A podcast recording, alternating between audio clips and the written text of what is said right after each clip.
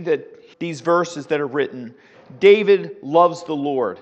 And he is he he now is showing great wisdom after he many ups and downs in his life, and he's showing how much he loves the Word of God. And I think going into a new year, I think this is a really good way for us to enter into a new year and learning from David why he loves the Word of God and why we should love the Word of God, and let that be our New Year's resolution to get more into God's Word and read it and memorize it and to use it as we're going to see as, as a light to our path.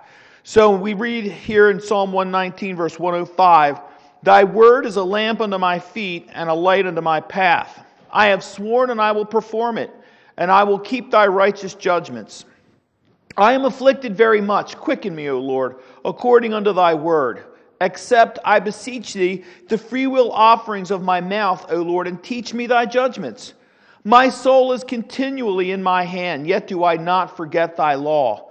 The wicked have laid a snare for me, yet I erred not from thy precepts. Thy testimonies have I taken as an heritage forever, for they are the rejoicing of my heart. I have inclined mine heart to perform thy statutes always, even unto the end. I hate vain thoughts, but thy law do I love. Thou art my hiding place and my shield. I hope in thy word.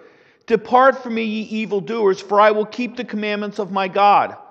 Uphold me according unto thy word, that I may live, and let me not be ashamed of my hope. Hold thou me up, and I shall be safe and I will have a respect unto thy statutes continually. Thou hast trodden down all them that err from thy statutes, for their deceit is falsehood. Thou puttest away all the wicked of the earth like dross, therefore I love thy testimonies. My flesh trembleth for fear of thee, and I am afraid of thy judgments. You see some of these verses here? Can you pick out some of the words in these verses where David is talking about Scripture? Anyone? Pretty much. And he has different words to identify Scripture. And these words actually are attributes. Like if you go into the confession of faith, you uh, ask the question, What is God? God is faithful, He's just, He's merciful, He's long suffering. Look at the attributes that all point to Scripture. In 105, it's Thy word. Thy word is a lamp unto my feet. I will perform it. Thy judgments in verse 106. And he says thy word again in verse 107. Then he says thy judgments. And then he says thy precepts, t- thy testimonies, thy statutes. One word after another. These are important ways for us to understand how important God's word is and how David went to it. And as David here is the king of the north and the south regions, he's the most important, powerful man in the world. He knows he has someone to answer to, that he is not a dictator that he is not presiding over people and claiming himself, which many kings did, as that he himself is deity, but that there is one above him, there's one over him. He says here, we see that David loves the Lord.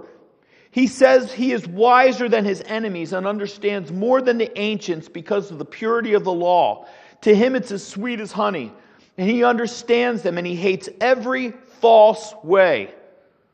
Well, I think that's important for us to take a look at that this morning. He says he hates every false way because that is what we are surrounded with in this day and age here in our country is that we are surrounded by every false way where even Presbyterian, Baptist, evangelical churches and many other churches have gone away from the truth of the inerrancy of Scripture.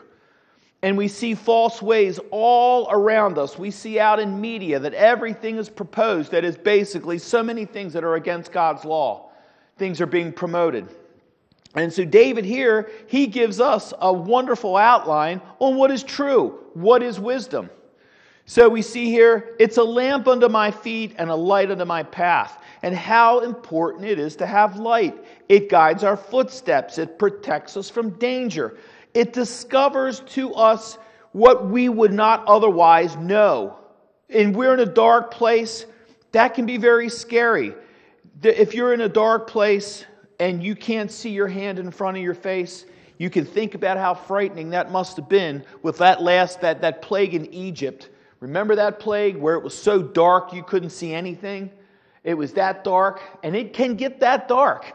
And that's a very frightening place to be. But when we see that Scripture is a lamp unto our feet and a light unto our path, we were talking last week um, about how Paul, when he was finishing up speaking in Rome, we were seeing the end of chapter 28. He goes back to Isaiah chapter 6, verses 9 and 10, and actually other verses around Scripture about those that are blind, that cannot see.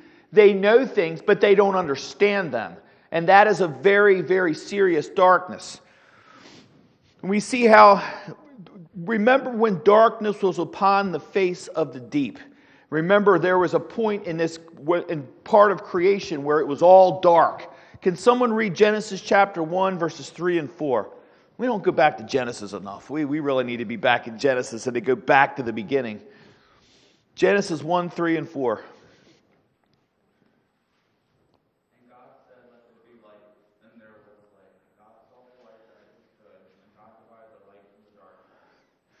Thank you, Matthew. And we see that when the Spirit of God moved over the face of the waters, God said, Let there be light. And we see the presence of the Holy Spirit in the Old Testament. Isn't that incredible? All throughout the Old Testament, we see the presence of the Holy Spirit bringing light, bringing light into the world. There's, something, there's examples in the Bible of light being an instrument of preservation and guidance. How about that pillar of fire that led the Israelites? Could someone look up Exodus chapter 13, verses 19 to 22? That's Exodus 13, 19 to 22. If you could read those verses, please.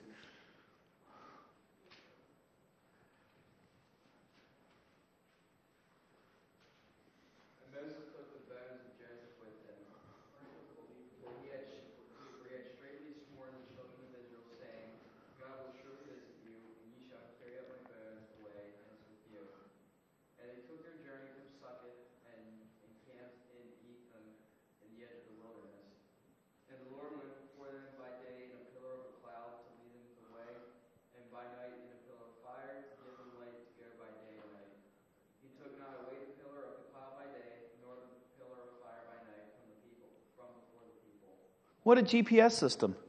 God Himself sending a light to direct the people of Israel out of Egypt. There's a pillar of fire, and as long as they followed that, the Lord was showing everywhere to go what they would be safe. There would be no danger. And that's the light of the world. We see all throughout Scripture that Christ is the light of the world. But what do we learn about darkness? Anyone? Darkness cannot overtake the light. The light always overtakes the darkness. And what does that teach us as Christians? That Christ has overcome the world. If He is the light, if He, he, he says, I am the light of the world, and He's overcome darkness, and darkness cannot overcome the light, then we can see who's already won the battle. We see in the temple honoring the Sabbath day in Exodus chapter 35, verse 14. The candlestick also for the light, and his furniture and his lamps, with the oil for the light. Remember, Ezekiel speaks with God through a vision, vision in the land of the Chaldeans at Chebar. In Ezekiel chapter 1, verse 13, as for the likeness of the living creatures, their appearance was like burning coals of fire, and like the appearance of lamps, and went up and down among the living creatures, and the fire was bright, and out of the fire went forth lightning. Oh, and someone look up at John chapter 8, 12, which we were just talking about. Read John 8, 12.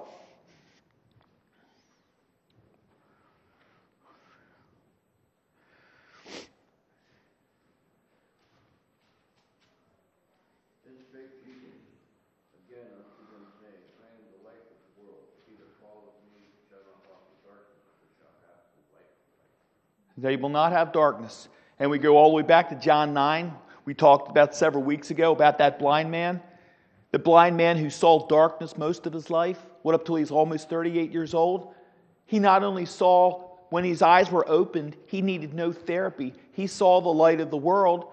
He saw the light in his heart lit up so bright he couldn't miss it. He was saved.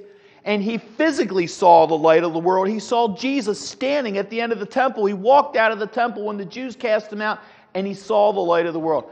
Look at the light that was given to him. This is what David is talking about. He said, Thy word is a lamp unto my feet and a light unto my path. And he says, I will perform it. I will keep thy righteous judgments. And he goes, Even though I am afflicted, and very much the Lord will quicken me. In verse 108, he says, I beseech thee, or I beg thee, the free will offerings of my mouth, O Lord, and teach me thy judgments. These judgments, these precepts, these testimonies, to him, they were the light that lit up his heart and lit up his eyes. Why is Christ the light of the world? Let's read John. Let's talk about this for a few minutes. Can someone look up John 3 and read verses 19 to 21? These should be very familiar verses that we need to go back to. Why?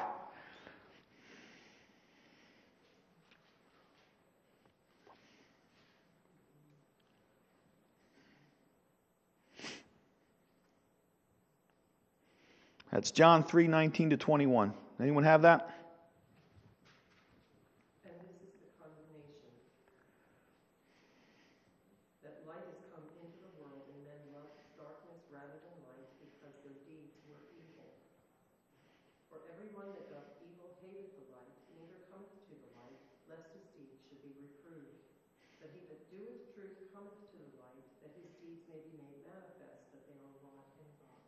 Thank you, Lizzie.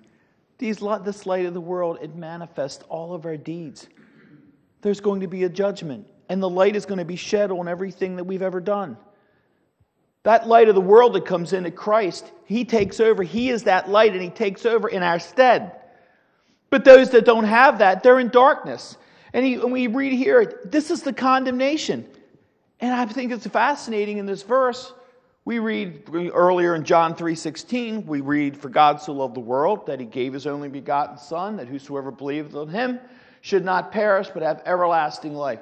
A lot of times in my Bible studies, I like to just pull out old tracts during my Bible studies and read old tracts. I was reading the one last night. It's about the fellow who moves up and his his aunt, she's real powerful and it, I think it's called uh, it wasn't called moving up, it's another one. But this fellow is real he's this, the, the, the nephew's this real dope and he doesn't know anything, but because his aunt owns all these big businesses, she moves him up the corporate ladder and she shows him all these things. And along the way, these verses all pop in here. Uh, John 3.16, you see John 14.6, all throughout that track. And what happens to the guy is he moves all the way up the ladder. He, his aunt dies. He inherits all these businesses. He was worth millions of dollars. And then he, he runs, his airplane hits the side of a mountain and he dies. And there you see him at the end of the track standing there with Satan after all the millions of dollars, all the money. There he is in darkness down in hell. And there's Satan laughing at him. And I think it's fascinating. Pastor.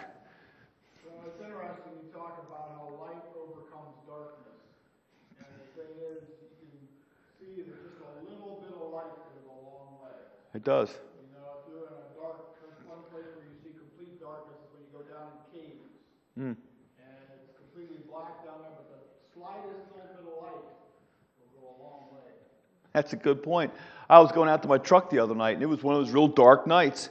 I had my flashlight. I kept it in my drawer. Went out, and evidently, you know how it always happens, the batteries are dim. Hit the button just enough to have a tiny bit of light, and it was enough to get the job done. It doesn't take much. And here Christ is the light of the world that illuminates everything. It says that this is the condemnation that light is come into the world. And basically, here we see that the parallel is that darkness it parallels the condemnation. But we are innately, we are born in this darkness. As David said, I was born in sin, and in sin did my mother conceive me. Born in this darkness and we need that light of the world to bring us out of that. He says, I've sworn, I will perform it. Remember, David bound himself to the promises he made with God, and as he got older, he showed wisdom. He, he had shown wisdom in how he had been through an awful lot. He had became a really good teacher. He was a work in progress, and he had made a covenant with our Lord. He wanted to be faithful. And we see in this verse here, he says, I have sworn. He says, I am afflicted. He said, My soul is continually in my hand. The wicked have laid a snare for me. In verse 110, 111, thy testimonies have I taken in heritage forever. I have inclined my heart. He says, I have sworn, I have made a vow. What did Job say about women? Remember what Job said about women? Now, we have this horrible thing today where there's so much adultery going on. There's so much promiscuity and all these horrible things, darkness. with all this adultery and all going on. And everything Job did, he had had everything taken away from him. And he said, I have made a covenant with my eyes. Can I look upon a maid? He made a vow. He swore, he made a covenant that he would not, even though his wife had been very hard on him, he swore that he would not look at another woman. And that's what David is saying here. David had been through all these horrible things, and he's coming down towards the latter part of his life, and he's saying, I have sworn, I have made a vow, I have made a covenant with the Lord. Have you ever done that in your prayers? Is there something really eating away at you, besetting sin, something that you're really struggling with? We've all been there. And you just, you, you drop to your knees and you beg the Lord, Lord, Make a, allow me, Lord, by, in thy name, to make a vow with you, a covenant, that I will not go down this pathway. I will not let this consume me because you have said that it's wrong. It's either right or it's wrong. And where do people today do things just because it's right? It's the right thing to do. And a lot of times, the hardest thing to ever do in life is the right thing to do. And David says, I have inclined mine heart. I want to follow your testimonies and your statutes. Remember, an honest man is only as good as his vows. And as we look today, and I think that this is very, very wonderful to bring up this morning, being able to go and be able to, to fellowship with Pastor Olson and Miss Ira last night after 40 years of wonderful marriage. Vows, covenants. You stand before you stand before a preacher and you make a vow that you will be faithful in death till death do us part to your spouse. 40 years of marriage. How wonderful is that? And we see how today that the marriage vows have been so perverted because of broken vows and the number the number of failed marriages staggering. And we see there's, so many vows that are made and so many vows that are broken. David says, I I, I am inclining my heart, and he's asking the Lord to help him with that. I have sworn. It's amazing that even today, when one takes an office, they swear on the Bible to uphold the law. They stand in front of a courtroom and they put their hand on a Bible, and we look at these politicians that actually make a vow, and they're as corrupt as they can be. They're going to be held responsible for that. You put your hand on the Bible and you make a vow in front of God and in front of people. You make an accord and you go back on that and you politic and you steal and you do all these horrible things that are happening. Look what just happened up in Maine this week. What happened in Maine this week? Anybody see that? What happened? What right did this woman have by herself to remove him off of that ballot?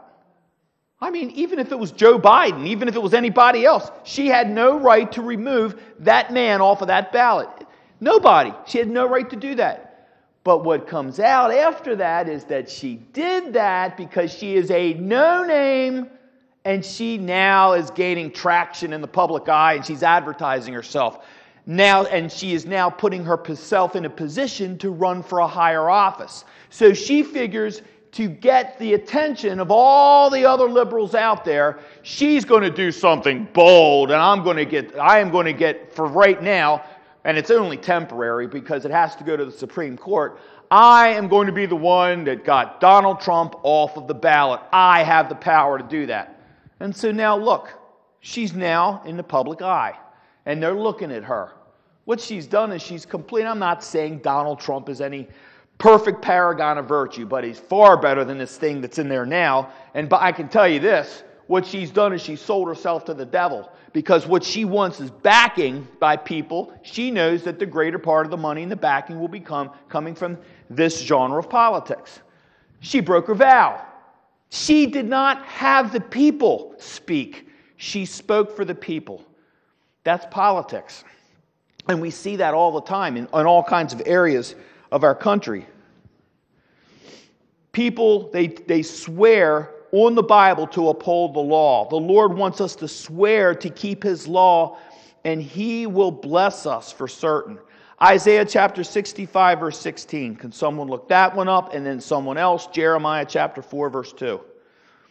That's Isaiah 65, 16, and then someone following Jeremiah chapter 4, verse 2.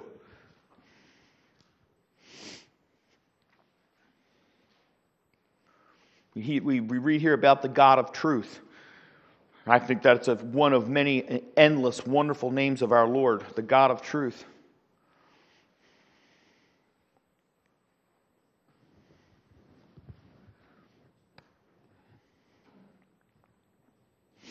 Isaiah 65, 16. Anyone?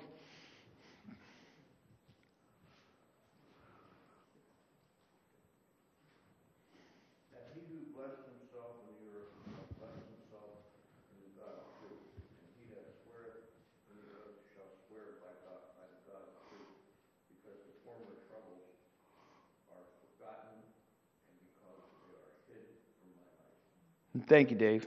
Jeremiah 4 2, anyone?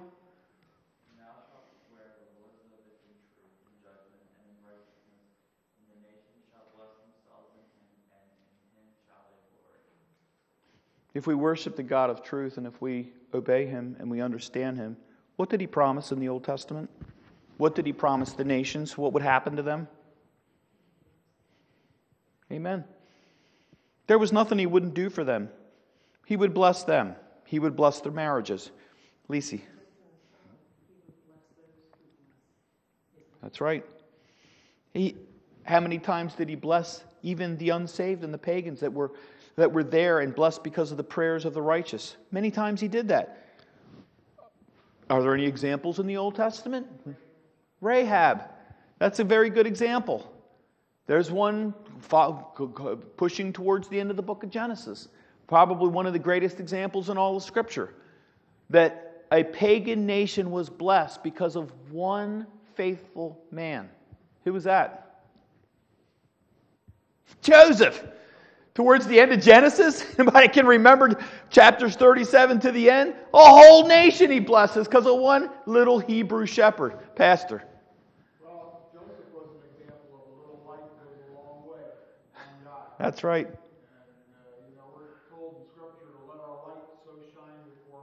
That's right. Amen. And the Lord spoke with him, and he won, he winds up actually only in only basically in in mandate only was he second in command, but he was first in command in a lot of ways because it was his accounting that spared the lives of the people. Pharaoh didn't have that calculator and he called himself the number one and the deity of the land. It was Joseph that saved their lives, and that was God that put him in that position. Lisi. Right. That's a, that's a very good example. Abigail with David and how important that was. I mean, you go all down, you go all down through the Old Testament. Look at Nebuchadnezzar and look at how Daniel interpreted those dreams. Look how Shadrach, Meshach, and Abednego stood up. Well, Swearing's not enough. Getting on your knees and getting down on your knees and praying to God and saying, to having a, some kind of bad sin or something you're really struggling with, is it enough to just get down and say, I swear to you, Lord, that I will never do it again, and I promise? Is it enough? No, there has to be action. Faith without works is dead. There has to be a plan. There has to be a, a, some kind of a plan that you, by reading scripture and by just being patient, delayed gratification is so important. I love that term by Dave Ramsey. And that's a very important term that he has about Christian finances and how many people they go out and they spend way too much money up front before they have it and they're not willing to have delayed gratification and to be patient and to wait and to make it you know, maybe buy a house a little bit later and wait a little while until you have enough money to afford it. And a lot of young couples today are in a lot of trouble because of credit cards and because of debt, because they don't make that vow and they don't they don't follow that path of delayed gratification and just being patient and waiting till they're able to do things. And I think that's very important in the Christian life. We have to be very patient. We see here in these verses going forward in 107 to like 1, uh, 113, we see that David is an older age now, and he still reifies all these great words that he is afflicted. And this reminds me of how Luther was stuck in the tower and was hidden while he translated the Bible. He was afflicted, but he used the light of the world, he used the Word of God to direct him and to keep him from just falling to, in, in this horrible depression. You know, Martin Luther, if you study him, It's a fascinating study from when he left. He, he left. He was going to become a professor. He was going to try to get a, his father wanted him to get a law degree. He saw this lightning strike, and all of a sudden he was scared to death of God. And he lived years. Remember some of the things that he'd done with the monastic orders. Remember, he would be in the monastery and he would beat himself up. And he got to the point, and there's a quote, you can read a whole paragraph where he said, Do I love God? I hate him. He How can a God expect me to do this to myself, to be close to him? Basically. And, ba- and so all of a sudden he gets into the book of Romans and he sees how Christ is the way, justification by faith, that, that, that we have faith in Christ, and Christ takes away all of our sins. And there he is. All of a sudden, it's just the whole burden was relieved from him because of that wonderful, blessed faith and hope in Jesus Christ he was, he was in bondage, but it was the Bible and it was Christ that brought him through that. Remember how John Bunyan was in jail and affliction, in affliction away from his family, writing some of his greatest works. How about Paul the Apostle, who we've been studying for, for, for years, and how even where at last week we finished up in, in 2 Timothy chapter 4, when he's in jail, here he is getting ready to be, he's in the worst jail he could be in, getting ready to die. And what does he do? He says, I'm ready to leave. He said, I'm ready for my departure. My soul will depart from my body, and I'm ready for it. He didn't cry. He didn't sit there and curse God and sit there and say, Where is everybody? and complain and moan. Even in jail, he said, Do all things without complainings and murmurings. and in even in affliction, it was the Lord that lifted him up. Is suffering and infliction, here David's talking about here, he talks about vain thoughts. He says in verse 114, Thou art my hiding place. And I think well, I want to talk about that here in a minute. I think that's fascinating for a very specific reason. But is suffering and, is suffering and affliction, is that part of the Christian life? Amen. Well, that's not the end of the question. Is suffering and affliction part of people that don't believe in Christ's life? Of course. I mean, there are hospitals filled with people that don't believe in Christ. How do you get through suffering and affliction without Christ? How do you do that without that comfort and that light of the world that sheds that light and shows you where to go with it? How do you do that?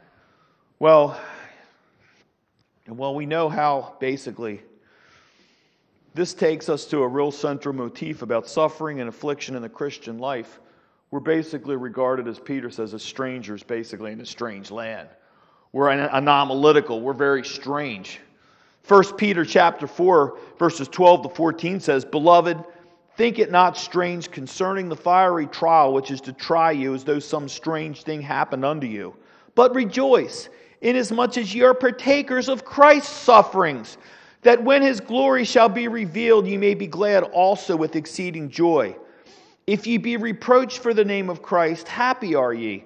For the Spirit of glory and of God resteth upon you, and their part he is evil spoken of, but on your part he is glorified. It's, it's incredible. Just the other night, Lisa and I had an opportunity. A young couple asked us, they're outside of this church, and none of you know them. And they just wanted to sit down and pray and talk about some very hard pressing matters. And there's this one matter where the lady, she's as precious as she could be, and she loves the Lord, and she's trying to help this young man.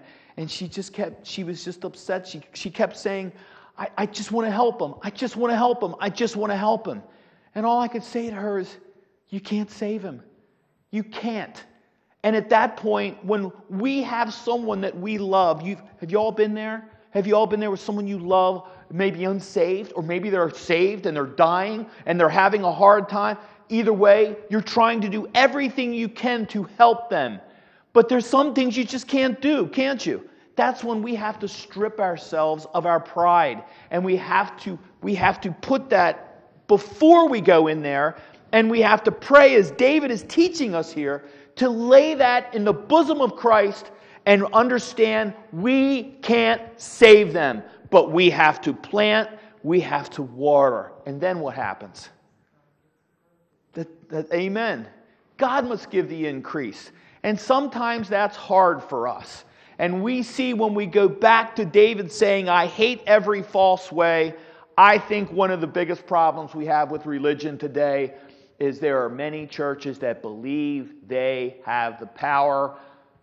I don't even want to call it salvation. The power of comfort. And that's become the new salvation. What, what, what does that mean? Anybody? Can anybody help me with that? What is that? Does the word prosperity sound very familiar? Go ahead.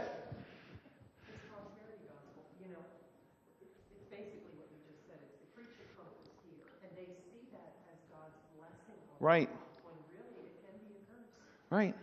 Not that, you know, not everybody's supposed to have nice things or something, but definitely if that's your focus, then that becomes your God. Yeah, right. Look at, um, you go into the bookstores. I mean, years ago, um, what were some of the bookstores around? I mean, some of the names of. Does anybody remember? What was that one up there at Heart from All Faith? That was a good. That was a pretty good store. Well, there was one that when Lisa and I we were dating, we, we first got married. There was one over there on Joppa Road. What was that one called? Yes, thank you, Greenleaf. And then there was the one down here that went out. I mean, they never last because it's just right. Was it Lifeway? Yeah, they were going out of business about four or five years ago, and they they were selling Bibles for like like twenty percent. I mean, fifty percent off and all. Right? Uh, we bought a bunch of them. I mean, when you go in there the self help books. I mean, there's some really good books in there. You have good sections where you have good commentary from Henry and, and, and Pink and all. But then for that's only this teeny tiny. I mean, if, if you had all of these were shelves, you'd have maybe this one down here, the very end. That one was filled with all the good books. But if you, I mean, the, the, the really good books from scripture, commentary. But the rest of it, it's like a whole self help facility of psychoanalysis from Beth Moore. And what's this? And Paula White and Joel Osteen, oh yes, every day can be thank goodness it's Friday. You know, everything, and it's all, it's, it's comfort. It's all this comfort.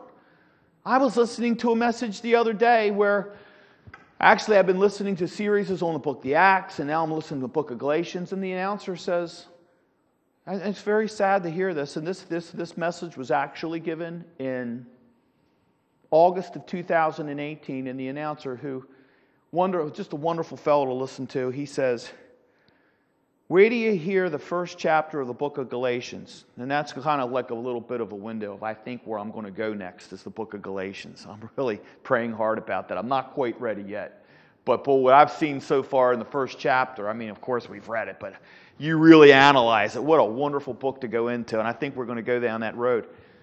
But he says his words, and they were very sad. He says, Paul says, anyone that preaches another gospel, let him be accursed. And how hard is it today, the announcer says, to go into church where the gospel is preached? The percentage today of people that actually can define what the gospel is, it's staggering that people have absolutely no idea what the gospel means. What does it really mean? Oh, yeah, the good news. Oh, that's an easy one. The evangelion. Yeah, the good. What does it really mean? What are the details of the gospel? The details of Christ's ministry. Do you know the ministry? Do you know his parables? Do you know what he did and what he came down and what he left to come down and do? David knows all of this. Restore unto me the joy of thy salvation and uphold me with thy free spirit. Then will I teach transgressors thy ways, and sinners shall be converted unto thee. Peter says we're strange. The Christians, you're strange. In this new Christian church, this that here we see in the New Testament, you're strange. You're anomalical. You're a deviation from the norm of what's out there. Can you mention the name of God? Of course you can mention the name, that three letter word. Everybody thinks that God could be anything. Then say the words Lord Jesus Christ. That's what starts being, that's, that's what clarifies it. If ye, be repro- if ye are reproached for the name of Christ, happy are ye, because that is where you, if you're reproached, you're suffering for the name of Christ, you get through that by taking your mind and your heart, not just your mind, but your heart, and going right to the sufferings of Christ. He stripped himself of everything. You know, the verses we just read in 1 Peter can be broken down into four extremely important points. when it comes to regarding suffering for Christ and being that stranger in a strange land. Number one, expect it. Number two, rejoice in it. Number three, evaluate its cause. And number four, entrust it to God. Those are four great ways that we can, we can get through that. And here David says, he says here, I have inclined mine heart to perform thy statutes, even unto the end. He, David had been through an awful lot. He, then he goes in verse, he says, I hate vain thoughts. He had them, but thy law do I love. But then he says in, in chapter 114, I mean, in verse 114, Thou art my hiding place. And I thought about that. I was reading about this. I've been reading it through the week. Thou art my hiding place. Where did I hear that before? In one context, in what context did I hear that? Well, go back to Psalm 32. Then it hit me. There are seven penitential psalms. Go back to Psalm 32.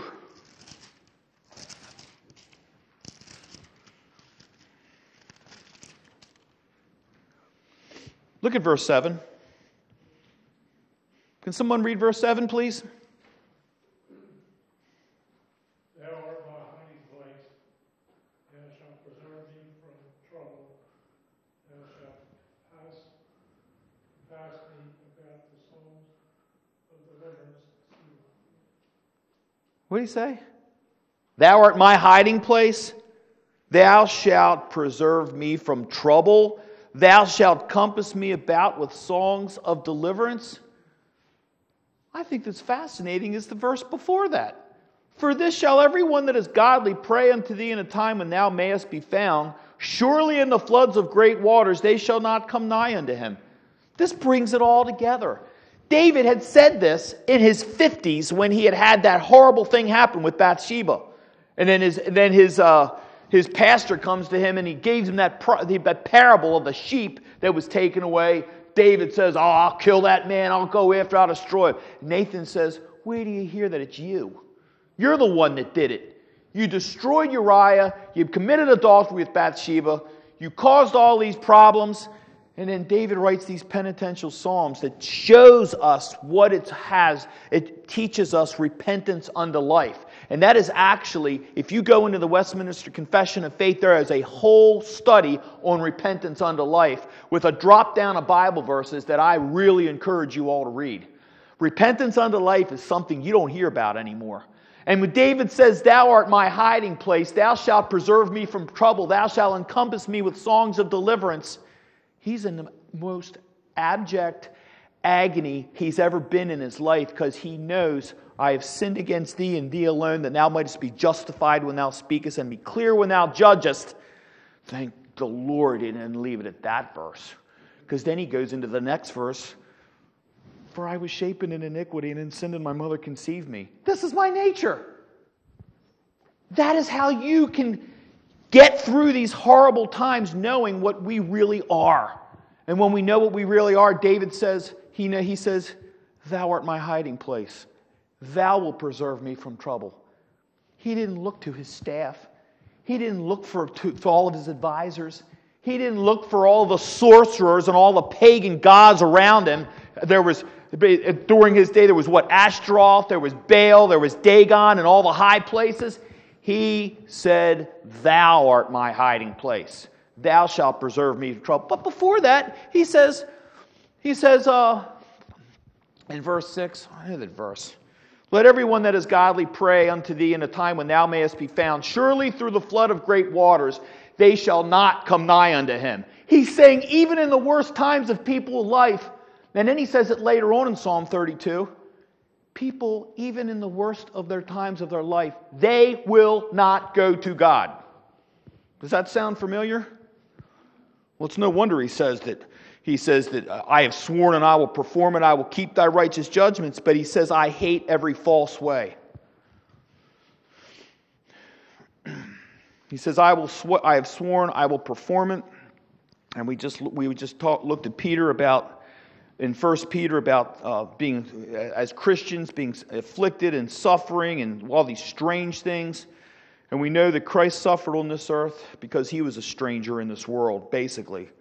And the Christian who is persecuted for his faith is a partner in the same kind of suffering Jesus endured, suffering for doing what's right. What did Christ say in the Beatitudes? We see in chapter 5 of Matthew, verses 10 to 12 Blessed are they which are persecuted for righteousness' sake, for theirs is the kingdom of heaven. Blessed are ye when men shall revile you and persecute you, and shall say all manner of evil against you falsely for my sake. He says, Rejoice and be exceeding glad, for great is your reward in heaven, for so persecuted they the prophets which were before you.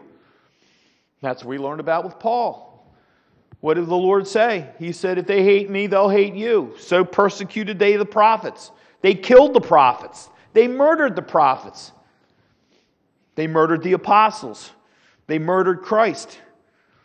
Galatians 6:17 From henceforth let no man trouble me for I bear in my body the marks of the Lord Jesus. In Philippians 1:9 For unto you it is given in the behalf of Christ not only to believe on him, but also to suffer for his sake. I, this, I think that this is extremely, this is profound with David. David is talking about his suffering when he says, Thou art my hiding place and my shield. I hope in thy word. And then here, then he gives a window into really what was going on in chapter uh, Psalm 119, verse 115. Depart from me, ye evildoers, for I will keep the commandments of my God. Uphold me according unto thy word, that I may live, and let me not be ashamed of my hope. Hold thou me up, and I shall be safe, and I will have respect unto thy statutes continually. You know, that these testimonies are David's heritage. David dedicated his heart to perform these statutes of the Lord. God made covenants. He has made covenants with us as he did David. What are some of the covenants? These covenants are our heritage forever. These are special possessions that the Lord gave us. Look at the covenant with Moses, the Mosaic covenant. Look at the laws that he gave. Look at the Abrahamic covenant. And what, when the Lord spoke to Abraham, do you remember when the animals, they were cut up and they were lined up? What is it that went down in the middle of them? Do you remember? Lisa? It was a smoking flax. It, was, it went down, it was a light, it was a lamp, and it went down the middle. And the Lord told him, Whatever you do, don't step in between that. I'm trying to show you something. Once again, we see the light of the world. God always has used light as a manipulative to teach us what we need to open up our blind and dark eyes and our dark hearts. So he gives us the light of the world. John 8 12, I am the light of the world. One of the great I am statements. David's portion is the promises of God, so it must be ours. And this gave David comfort as we close here. Ever been promised some kind of inheritance, some kind of a birthright or heirloom? Isn't that comforting to find out that someone you love would leave this world and want to give you something to remember them by? Well, we were given an inheritance. Christ died and went on the right hand of God. He gave us his word. Who is Micah 7, 7 18 says, Who is a God like unto thee that pardoneth iniquity and passeth by the transgression of the remnant of his heritage? He retaineth not his anger forever because he delighteth in mercy. That's an inheritance the Lord's given us. When you witness to family, when you witness to friends, you're there to give them this inheritance. You're there to calm them down and to encourage them, not to take them and break them in half if they don't understand what you may understand in Scripture, because you might not even understand what you think you understand. We haven't all arrived. None of us has put that flag up into the mountains that I have arrived and I have the Bible mastered. Our job is to give that inheritance, and I truly agree with Pastor Olson how one of the ways to do that subtly is to give tracts out. Give out good tracts that have Bible verses in it. And it's a good, subtle way of getting the message across. I think ultimately to talk to somebody and to pray with them is the ultimate way to go, but if you can't, I think that's a great way to go. We'll finish with that and uh, see where the Lord leads us next week. And I'd like to ask perhaps maybe if could I ask Matthew, could you close us in prayer this morning? Thank you.